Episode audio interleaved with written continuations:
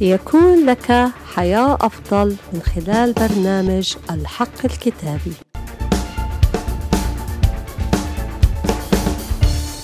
حقيقة اليوم الكتابية بعنوان الغفران الذي يأخذك من السجن إلى القصر. قصة يوسف هي من القصص العجيبة لأنه كان شخص أمين مع أبوه ويطيعه عاش حياة الطهارة مع امرأة فطفار ومع ذلك ظلم ودخل السجن لسنين. ولكن نعمة الرب تنتصر وتبان إذ ذهب يوسف من السجن إلى القصر.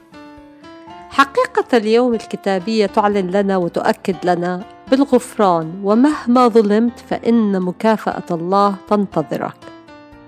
مهما طال الوقت لأن الله أمين وعنده نعمة تكفي لجميعنا. يوسف ظلم من إخوته ورموه في البئر ثم باعوه للإسماعيليين وهم باعوه إلى فطفار. يوسف ظلم من امرأة فطفار ودخل السجن إذ تبلت عليه بأنه زنى لكنه عمل عكس ذلك إذ هرب من الخطية لكي لا يخطئ إلى الله. يوسف نسي من الساقي وبقي في السجن لمدة سنتين آخرين. ولكن لما وقت السماء جاء ذكر الساقي يوسف وفسر حلم فرعون فصار الثاني بعد فرعون وعاش في القصر. يوسف ظلم ونسي من الناس لكن الرب عارف كل أموره.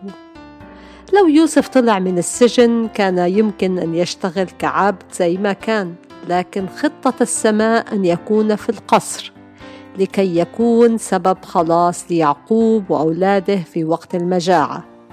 كما في الكتاب المقدس تكوين 41 57 وجاءت كل الأرض إلى مصر إلى يوسف لتشتري قمحا لأن الجوع كان شديدا في كل الأرض.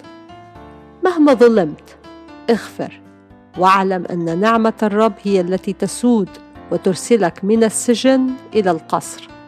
خلينا نصلي معا. يا رب يسوع مع إني مريت في ظروف صعبة ومش شايف حلول أعلم أنه يوجد نعمة لتحل كل صعب وظلم. أنا بحاجة لنعمتك لكي أغفر لكل من أساء إلي أو لعائلتي. أنت جالس على العرش وإرادتك هي تثبت. وأشكرك يا رب لأنك سمعت واستجبت باسم الرب يسوع المسيح. آمين آمين. يبارككم الرب في حلقة جديدة من برنامج الحق الكتابي.